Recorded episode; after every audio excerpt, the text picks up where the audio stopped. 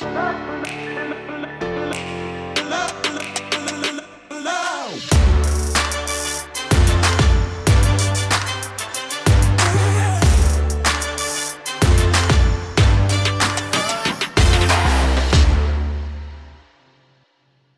Bienvenue à Algo Balado, programme ta réussite, le balado des services à la vie étudiante. Nous parlons bien-être, santé, techniques d'apprentissage, tout ce qui permet à un étudiant, une étudiante de se sentir bien dans son parcours, mais aussi dans sa vie personnelle.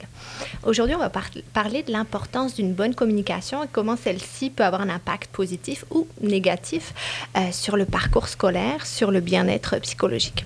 Donc, euh, mon nom est Marion Deden, je suis intervenante psychosociale au service à la vie étudiante.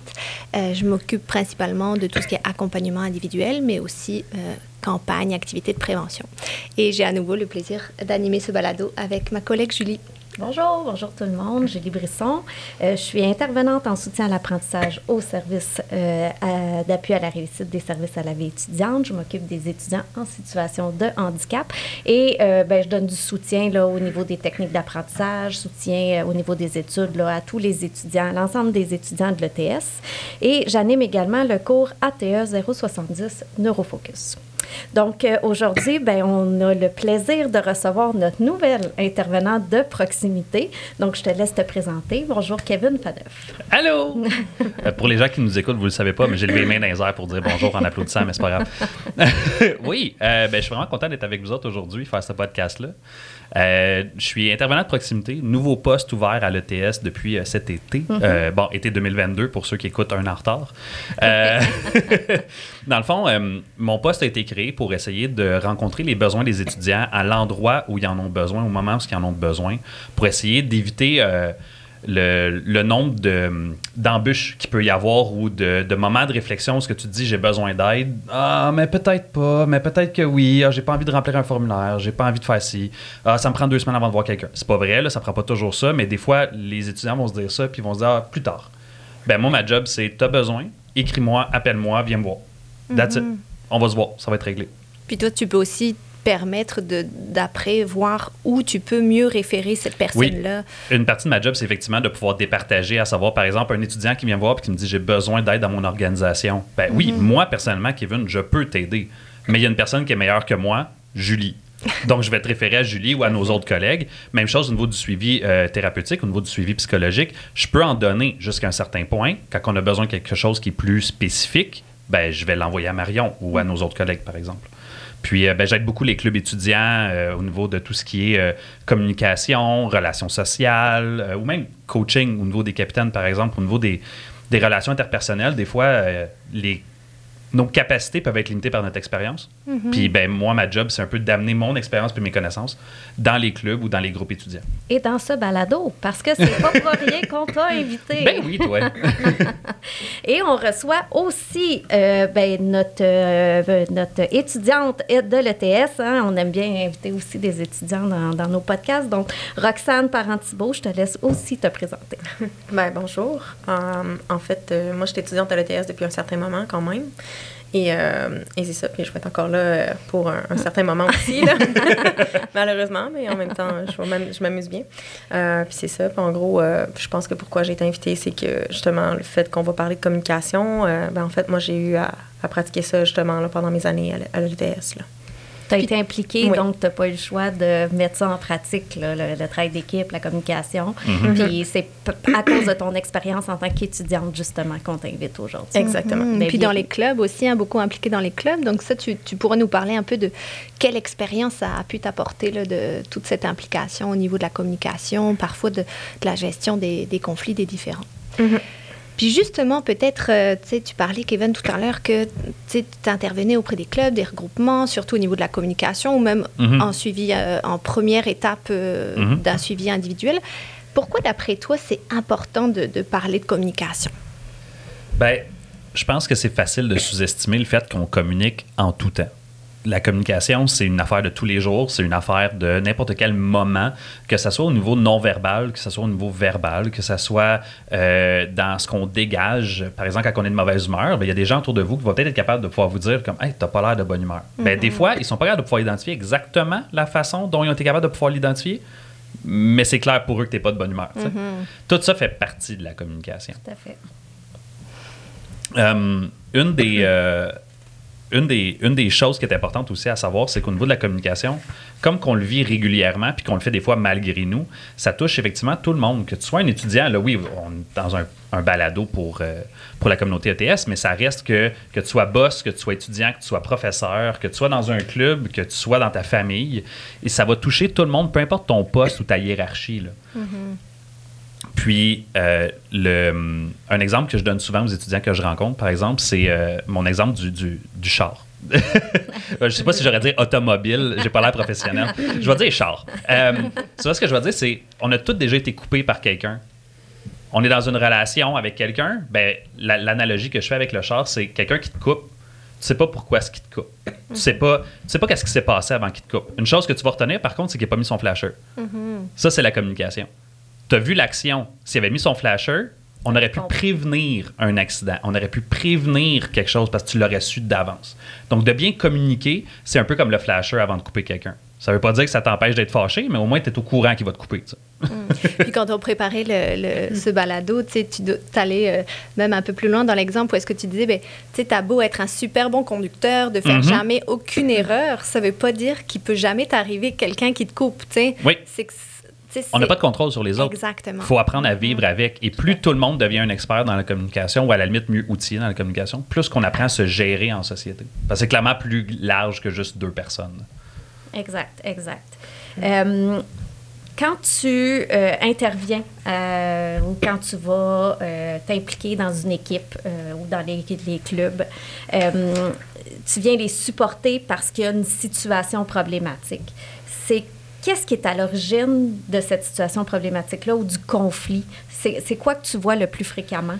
Le plus fréquemment, bon, ce que je vais expliquer souvent, c'est que c'est souvent une question de perception. Puis C'est la raison pour laquelle est-ce que j'utilise souvent mon, ma métaphore de l'auto. C'est que, euh, ouais, j'ai dit auto cette fois-là, juste pour essayer d'avoir l'air correct. Euh, Équilibrer un peu. Ouais, c'est ça, exactement. Souvent, c'est une question de perception. Ce qui veut dire que la personne a sa propre perception de la situation et là, elle se bâtit un scénario, elle se bâtit une idée. Donc, on est automatiquement dans l'accusation, on prête des intentions à l'autre personne, mais on les valide jamais. Fait que dans les choses que je vais mentionner habituellement, dans les clubs ou dans les travaux d'équipe, ça va être OK, est-ce que tu as validé tes perceptions? Est-ce que tu as clarifié l'intention de l'autre ou la tienne? Puis dans le travail d'équipe, quand on fait un travail d'équipe, par exemple, pour l'école, pour l'université, ou tu pourrais être au cégep, peu importe, là, euh, ça reste que de savoir dans quoi est-ce qu'on s'embarque. C'est quoi la route qu'on a pris? C'est quoi le plan qu'on s'est fait? Ça vaut vraiment la peine parce qu'encore une fois, on prépare le terrain au niveau du travail d'équipe à la place de juste vivre les conséquences de j'ai pas validé mes perceptions, j'ai pas Ouais. clarifié mes intentions. Donc, on voit que, tu sais, il y a plusieurs sources. hein. Là, tu parlais des perceptions, mais tu sais, ça peut être aussi des conflits au niveau des moyens utilisés, au niveau des valeurs. Donc, il y a- il y, a plein de sources. Euh, et on sait aussi qu'un conflit, ça se règle pas tout seul. hein. Des fois, on a comme la pensée magique que ça va se régler, que ça va se tasser, Mhm. que si je fais comme si ça n'existait pas, ben, ça va, ça va se terminer de soi-même. On sait que c'est pas toujours vrai. Euh, une fois, euh, parfois on n'a pas le choix hein, d'être en fait euh, au cœur d'un conflit, même si on ne le veut pas, même si on a l'impression que ça va se régler tout seul, que ce soit en stage, en Mhm. emploi, euh, en travail d'équipe. Peux-tu nous en parler un peu, Roxane, ta- toi ton expérience là-dedans? là? Oui, ben effectivement, là, euh, en fait, euh, le fait de laisser un conflit s'envenimer, là, ça fait pas... euh, tu sais, il se réglera pas tout seul. Je veux dire, souvent, il faut que tu fasses des actions, puis tout, des fois, tu fais des bonnes, des fois des mauvaises. Mais en fait, on va juste surtout parler des bonnes.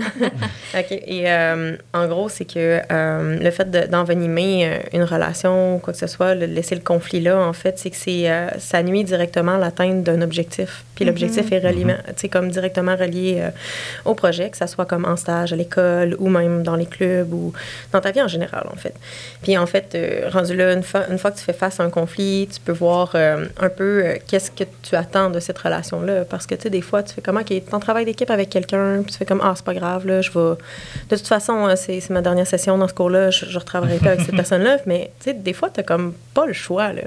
Tu sais, t'as pas le choix de justement faire comme, OK, ouais, je vais voir qu'est-ce que je peux améliorer ou quoi que ce soit, puis vraiment affronter comme un peu le, le- le défi de, justement, de corriger la, la communication.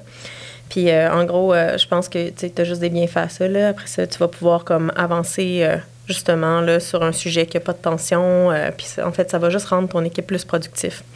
Puis euh, aussi, euh, c'est qu'on a toujours des, des buts à atteindre. Là.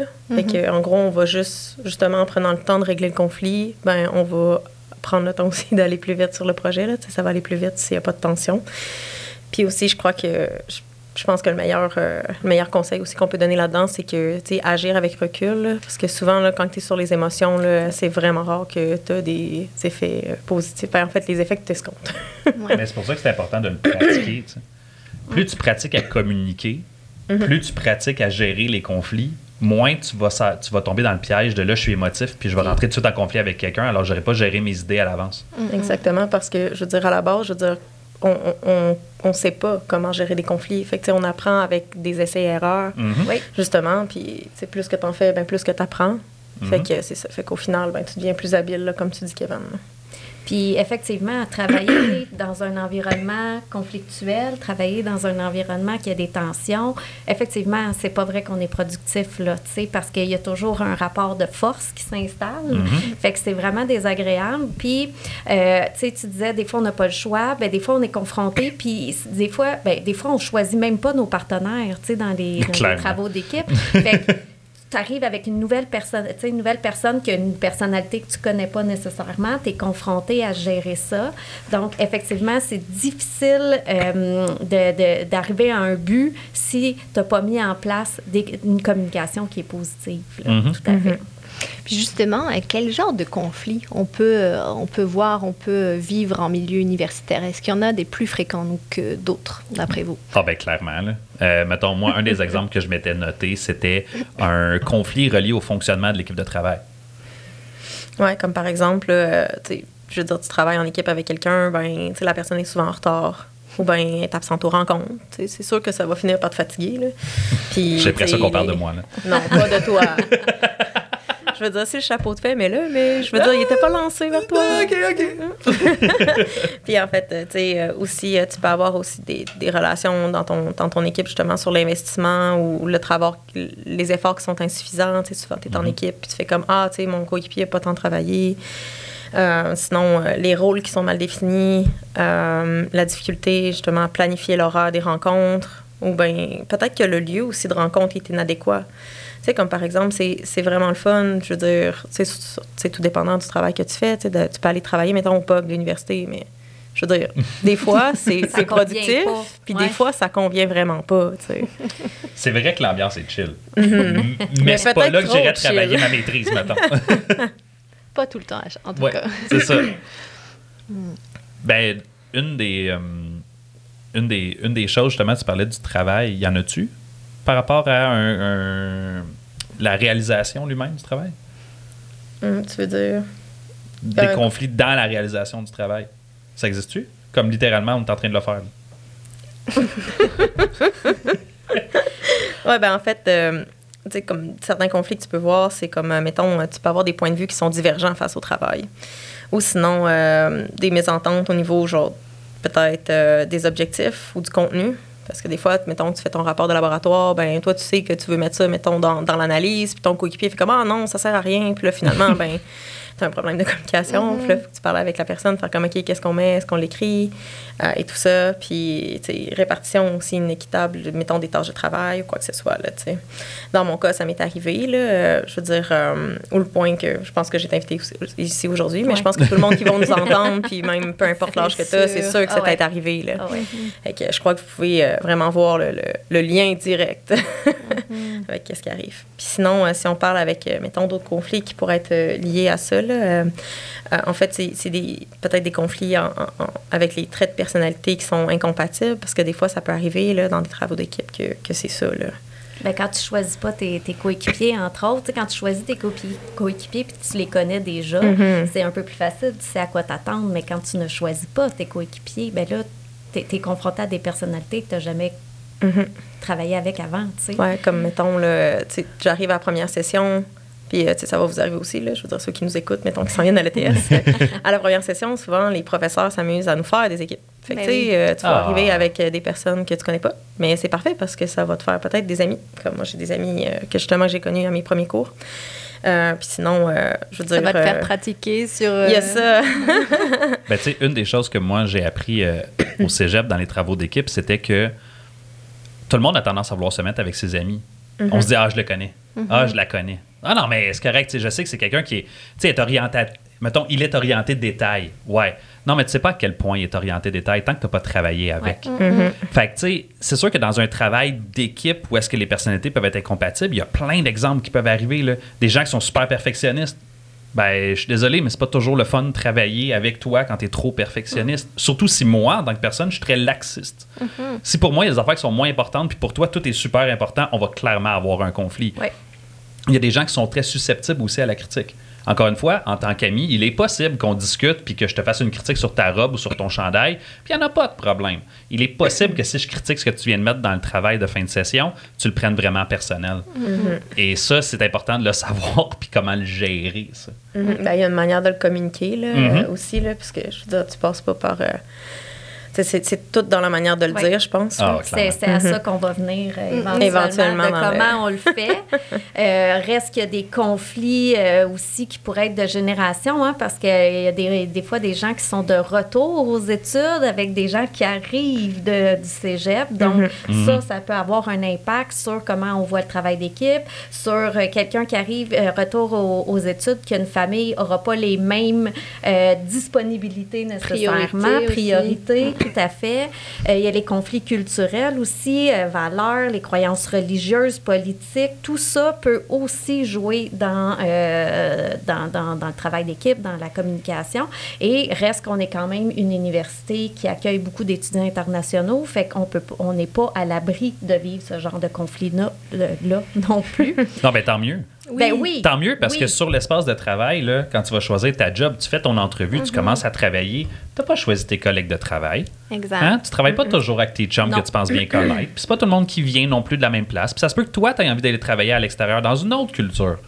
Ben, apprendre à communiquer justement en n'ayant pas créé des attentes irréalistes puis en restant campé sur ses positions, c'est super important. Ben oui, c'est comme. euh, ça permet en fait de, de créer des, des, des compétences là, Mhm. en communication. Puis c'est pour ça que c'est super intéressant, au-delà des travaux d'équipe, de faire partie d'un club ou d'un regroupement ou d'une équipe sportive pour justement pratiquer ça. Puis justement, on, on- on voit hein, qu'il y a plusieurs types de conflits, que le conflit, ben, finalement, il est, il est possiblement dans toutes les sphères de vie. Ouais. Est-ce que, d'après vous, il y a une utilité au conflit? Est-ce qu'on peut dire qu'un conflit, finalement, c'est utile, nécessaire? Ben, je pense que oui. Je pense que oui. Je pense que si la vie est un fleuve tranquille, c'est E plate E. Donc, apprendre à vivre avec le conflit, c'est aussi apprendre à se découvrir soi à travers ces conflits-là. On n'est jamais mieux testé que quand on est en train de jaser avec quelqu'un avec qui on n'est pas d'accord. Oui. C'est- facile de toujours jaser avec du monde avec qui est-ce qu'on est d'accord. On fait toujours le travail de la même façon. On est toujours d'accord sur qu'est-ce qu'on veut faire, l'approche qu'on veut prendre. C'est cute, c'est pas réaliste. Puis de quand on se dit qu'on est quelqu'un de patient, ben encore une fois, c'est facile de dire qu'on est patient quand on a toujours travaillé avec des gens qui pensent comme nous. Tout à fait. Euh, tout ce qui est euh, tout ce qui est l'ordre du test du conflit, c'est aussi de pouvoir tester la façon dont tu vas y aller, la façon dont tu vas l'aborder. Puis comme on disait tantôt avec Roxane, plus tu le testes, plus tu l'expérimentes, plus que tu vas pouvoir le gérer mieux à l'avenir. Une des, euh, une des choses que je dis souvent, c'est que le, le conflit te permet de pouvoir créer une situation qui est meilleure par après.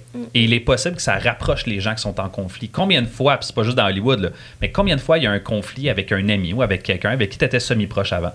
Et suite au conflit, quand c'est bien géré, ah, mais coudonc, il est pas si pire. Elle est pas si pire que ça. Pour vrai, c'est le fun. Un coup qu'on a passé ce boss-là, là, ça va bien. Puis ça permet aussi quelque chose de plus grand. Là, souvent, je fais le, le rapport euh, à la société. Ça permet le changement social. S'il n'y a pas de conflit, il n'y a pas d'avancement au niveau de la société non plus. Faire des manifestations, c'est un conflit avec un ordre établi. Sans manifestation, il n'y a pas de changement non plus.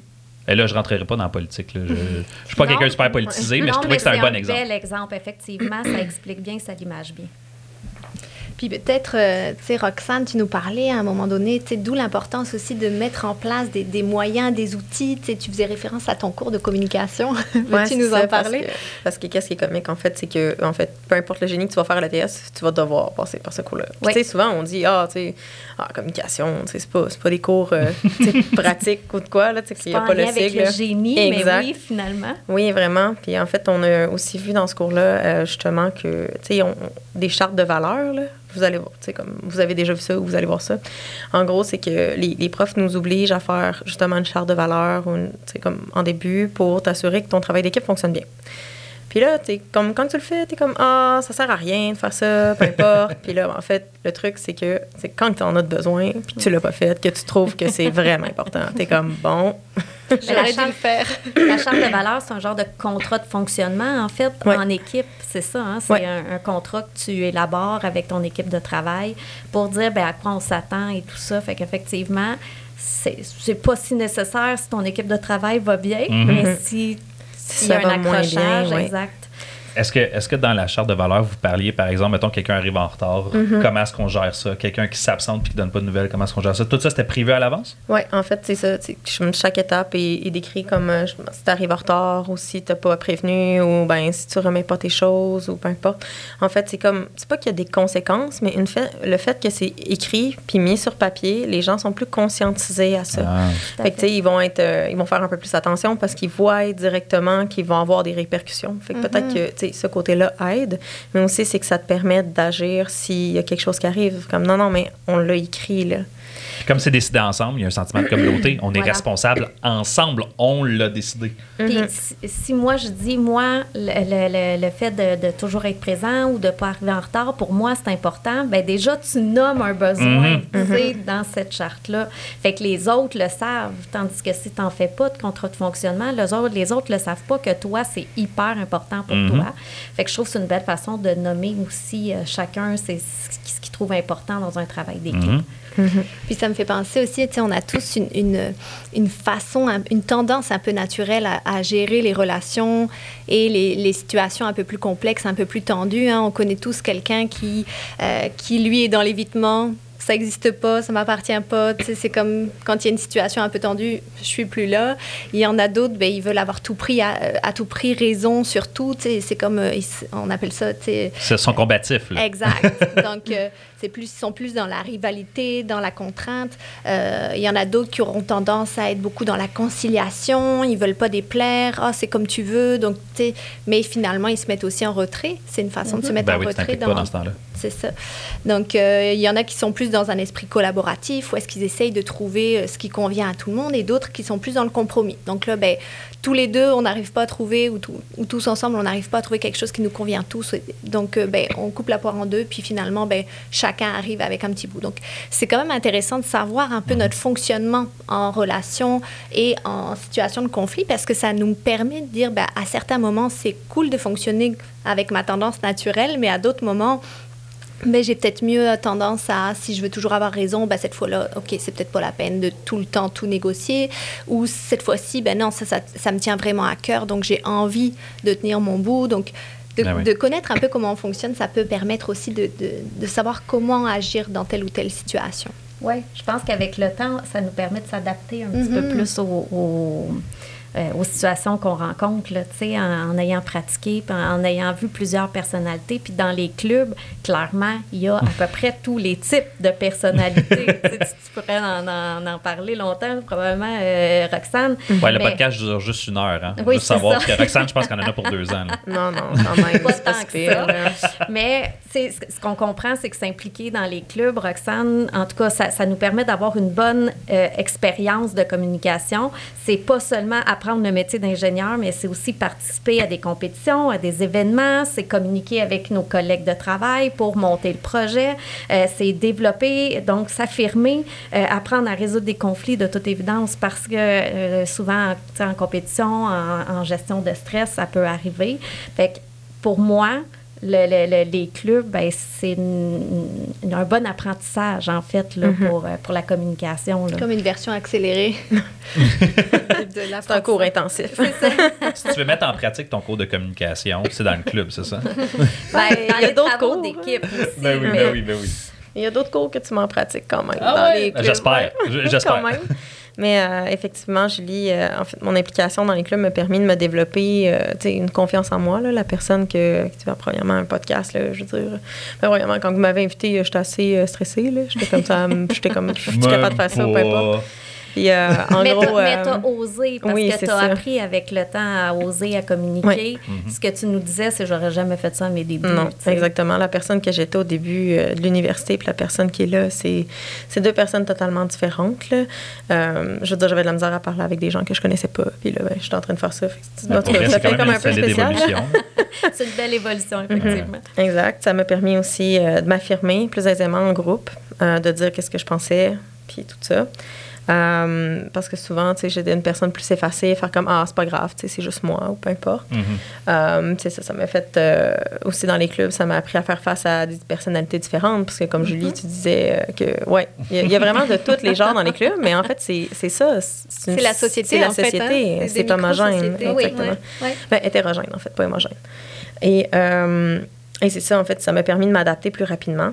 Euh, puis c'est ça, aux nouvelles situations, puis aussi de repousser mes limites, comme, comme qu'est-ce que je fais là avec le podcast, on peut dire. On est content que tu sois là.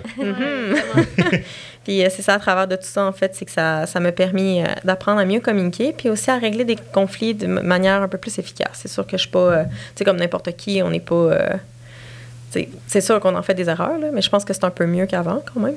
Et euh, j'ose espérer.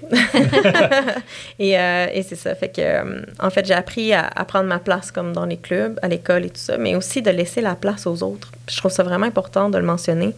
Puis, en fait, comme, comme tu expliquais un peu plus tôt, là, avec les types de personnalités par rapport au, tu sais, comme en gestion de conflit, ben j'ai appris aussi à comme voir en les gens euh, qu'est-ce qu'ils étaient, puis justement de les permettre de aussi s'exprimer, de prendre leur place. Parce que je trouve ça important justement que les personnes qui ont peut-être pas l'affirmation de le faire, qui puissent quand même donner leur opinion. Puis euh, c'est ça, là. Fait que, tu sais, en gros, c'est un peu ça, là. Ouais, ben, tu disais, des fois, je me retrouve dans ces gens-là, puis maintenant, j'essaie d'aller les chercher, puis de, les- Mhm. tu sais, de, de, de, de les voir, puis de, leur montrer comment s'affirmer, tu sais. Fait que t'es partie de la fille qui avait de la misère à s'affirmer à maintenant, je m'affirme, puis j'essaie d'aider les autres aussi, tu sais, Mhm. à, à prendre leur place, tu sais. Fait que euh, je trouve que c'est un super bel apprentissage. Tu on parlait d'apprentissage accéléré. Ben les clubs, je pense que c'est ça, parce que t'es mis dans le bain dès le début, puis t'as des compétitions, puis t'as des, ben, monter un projet, puis tu rencontres des, des, des des, des, on dit des bâtons dans les roues, puis il faut que tu gères. Ah, là, c'est des branches d'arbres. Des branches d'arbres, ouais. Donc, euh, ce, que- ce- ce qui est super bien pour euh, quand les gens sont dans les clubs de faire cet apprentissage-là, mais pour quelqu'un qui n'est pas dans les clubs, il est quand même confronté à l'ETS, à travailler Mhm. en équipe parce que ça fait partie de, plein de cours. En fait, euh, je, je me trompe pas, Roxane, là, il y a plein de cours que c'est des travaux d'équipe à Ben faire. oui. Euh, fait que c'est comme inévitable à l'ETS, en fait. hein. Oui, ouais, tout à fait. Et puis, des fois, tu sais, moi, je reçois des étudiants et étudiantes dans mon bureau qui qui se sentent en fait vraiment euh, euh, démunis en fait avec ces relations interpersonnelles interpersonnelles là et euh, qui, euh, qui des fois en viennent à annuler à abandonner leurs cours parce qu'ils ils ont besoin en fait de de- d'avoir de, de l'aide là-dedans ou, ou de, le de le pratiquer donc euh, vraiment c'est C'est une grosse confrontation par rapport ça. à leur méthode habituelle. Puis qui serait le problème va se régler tout seul ou quelqu'un d'autre va le régler à ma place. Là, je suis pogné à devoir le gérer. Je suis pas Mhm. prêt. En plus du stress des cours, en Tout plus du fait. projet. Tout à fait, et surtout pour les personnes qui ont tendance à être anxieuses, c'est Mhm. sûr que ça vient, ça vient décupler beaucoup. là. Clairement. Puis, euh, ben, justement, je voulais vous partager quelques petites stratégies gagnantes. Euh, c'est vraiment du, très concis, puis il y a d'autres, façons d'avoir accès à ces outils-là. On en parlera un peu plus tard. Euh, Qu'est-ce qu'on peut, qu'est-ce que vous pouvez venir trouver au, service à la vie étudiante pour vous, vous aider, pour vous outiller là-dedans, mais les quelques petites stratégies gagnantes en communication. La première que j'aimerais vous communiquer, c'est au niveau de l'écoute. On parle, on, on pense souvent que la communication, c'est juste parler, que c'est juste, ça m'appartient juste à moi, mais il y a aussi toute la notion d'écoute. On peut pas bien communiquer si on n'écoute pas l'autre personne, si on sait pas de quoi il s'agit, si on est juste en train de penser à la phrase qu'on veut dire après, puis qu'on n'a rien suivi de ce qui venait de se dire. Mhm. Donc, c'est primordial. Ben, en intervention, on appelle ça de l'écoute active. Oui. Mhm. On est actif dans notre écoute. Exact, c'est pas passif, tout à fait. Il y a aussi l'affirmation. hein. Plus on se connaît, plus, plus on est affirmé dans nos besoins, dans nos valeurs, ben, plus, plus on arrive à, à communiquer aisément. J'en ai parlé aussi un peu déjà, la, la connaissance de soi. Quand, Mhm. on, quand on sait comment on fonctionne, ben, on sait mieux comment interagir avec les autres. L'organisation. Des fois, hein, c'est des conflits qui, sont, qui peuvent être super vite réglés parce que c'est une question d'organisation. Souvent, Le en groupe. contrat. Exact, d'où le contrat euh, qui Mhm. peut être super utile. Et euh, il y a aussi toute la notion de communication non violente qu'on peut appeler aussi la communication bienveillante. Donc ça, c'est comme tout un thème en soi. On pourrait en parler pendant des heures. Un Mais, autre euh, épisode d'un oui, heure au complet sur ça.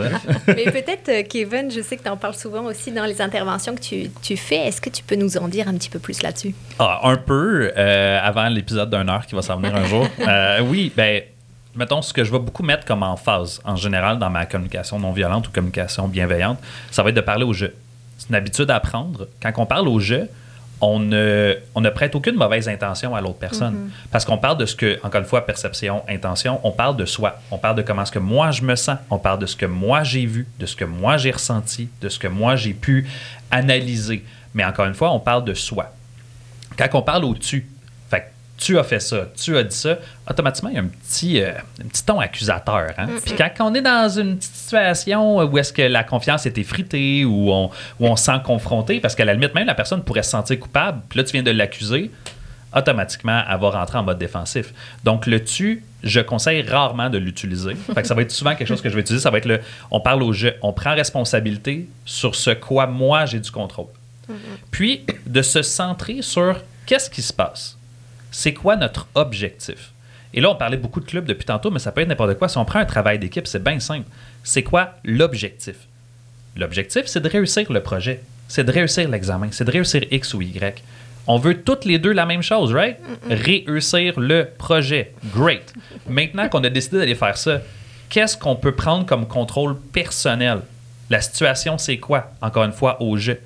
Quand on prend nos responsabilités puis qu'on fixe l'objectif, on n'est plus dans l'accusation.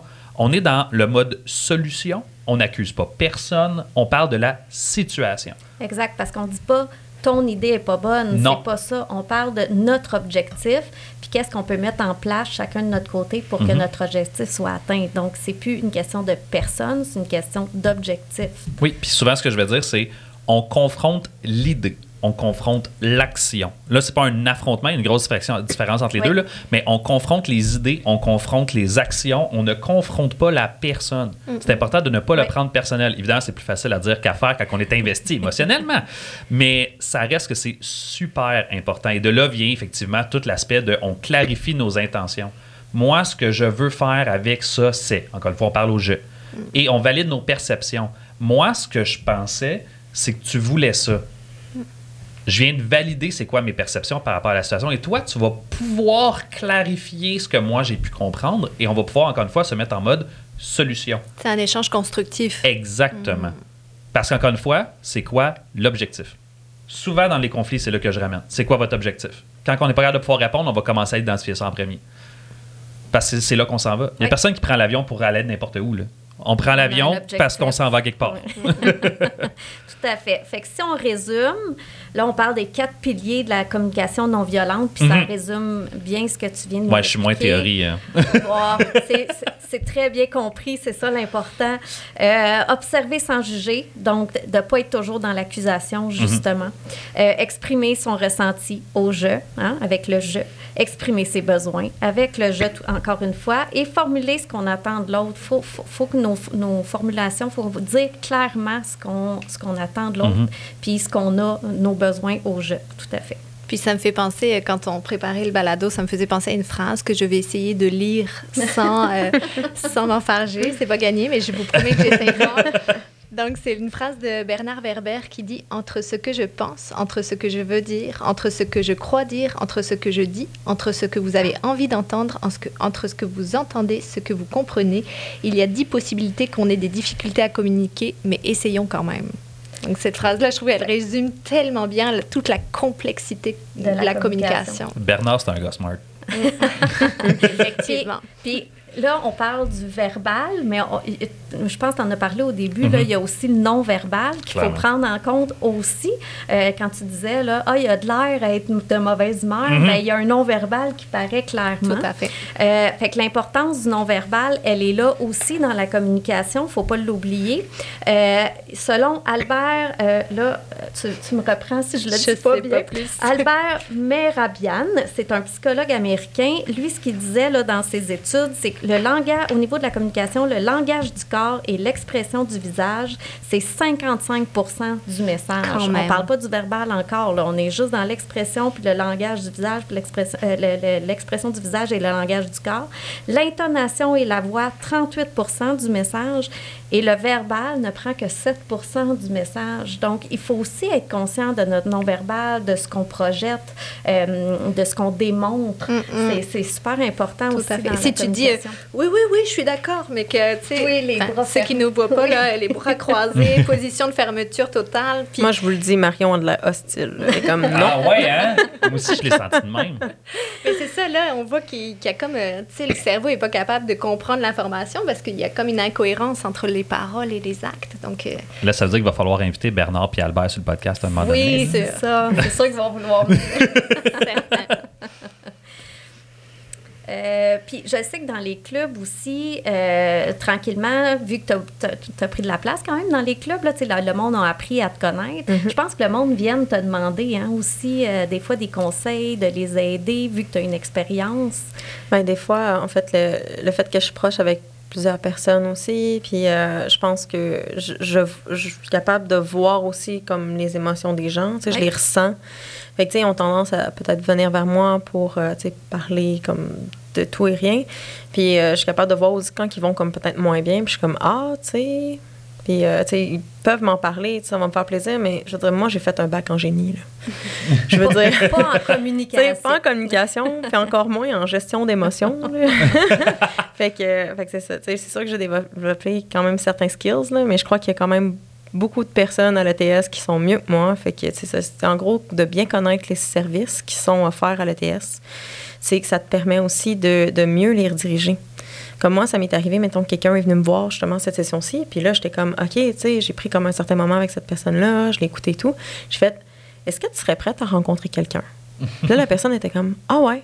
Puis là, ben, en même temps, j'étais comme, j'écrivais rapidement à Kevin, je fais, hey, euh, t'es-tu disponible pour, euh, pour rencontrer telle personne? Elle va te contacter. sais. Ben, Fait que c'est fait- ça. fait que l'importance d'aller, tu sais, même, on, on parle de santé mentale, on parle de, Mm-hmm. de, de difficultés d'apprentissage, mettons, mais au niveau de la communication, au niveau Mm-hmm. des relations, il y a du support à l'ETS. Oui, Oui. ben vraiment. Ben, c'est ça, tu sais, tu nous parlais, Kevin, là, que, que toi, ça t'est amené à faire de la médiation euh, dans les clubs. Ben, donc, ça, c'est un, un- un des services qu'on peut offrir. Euh, bien sûr, en soutien psychologique euh, au niveau individuel, c'est quelque chose qui revient souvent, tout ce qui est relations interpersonnelles. On peut outiller les personnes qui viennent nous voir, euh, faire des jeux de rôle des fois pour, Mhm. ah, ben, tu sais, si la personne te dit ça, toi, comment tu peux réagir? Donc, ça peut être vraiment un des endroits où est-ce qu'on peut travailler ça. Bien sûr, si vous êtes dans une situation qui peut ressembler à du conflit, qui peut aller vers du harcèlement, ben, n'hésitez pas aussi à faire appel au, au bureau du respect de la personne euh, pour, euh, pour justement vous aider là-dedans. Je sais qu'ils offrent aussi du coaching, du- de la médiation, donc euh, ça peut être aussi une super belle ressource. Ben, c'est sûr que dans mon, dans mon travail, je suis auto- automatiquement amené à aussi animer des ateliers. On en fait avec Julie, on en fait avec Marion. On a beaucoup de choses qu'on peut euh, permettre aux étudiants de pouvoir apprendre. Tu, sais, tu disais tantôt, Roxane, moi, j'ai un bac en génie, pas, pas en communication, pas en gestion des émotions. Qu'est-ce qui est cool là-dedans? Nous autres, on l'est. Ouais. Puis nous autres, on donne ces ateliers-là. Puis bon, c'est pas tous les étudiants qui le voient, mais pour vrai, vous allez être un meilleur ingénieur, un meilleur employé ou un meilleur boss, tout dépendant de ce que vous visez dans la vie, avec ce, ce- ce- ce sac à outils-là plus rempli. Si votre boîte à outils est remplie de tous les outils connexes de communication, de gestion de soi, de gestion de personnel, vous allez être une bien meilleure personne pour votre milieu de travail. Puis vous allez voir que vous allez tirer votre épingle du jeu pas mal plus rapidement. Fait que c'est gagnant d'investir là-dedans. Investissez en vous.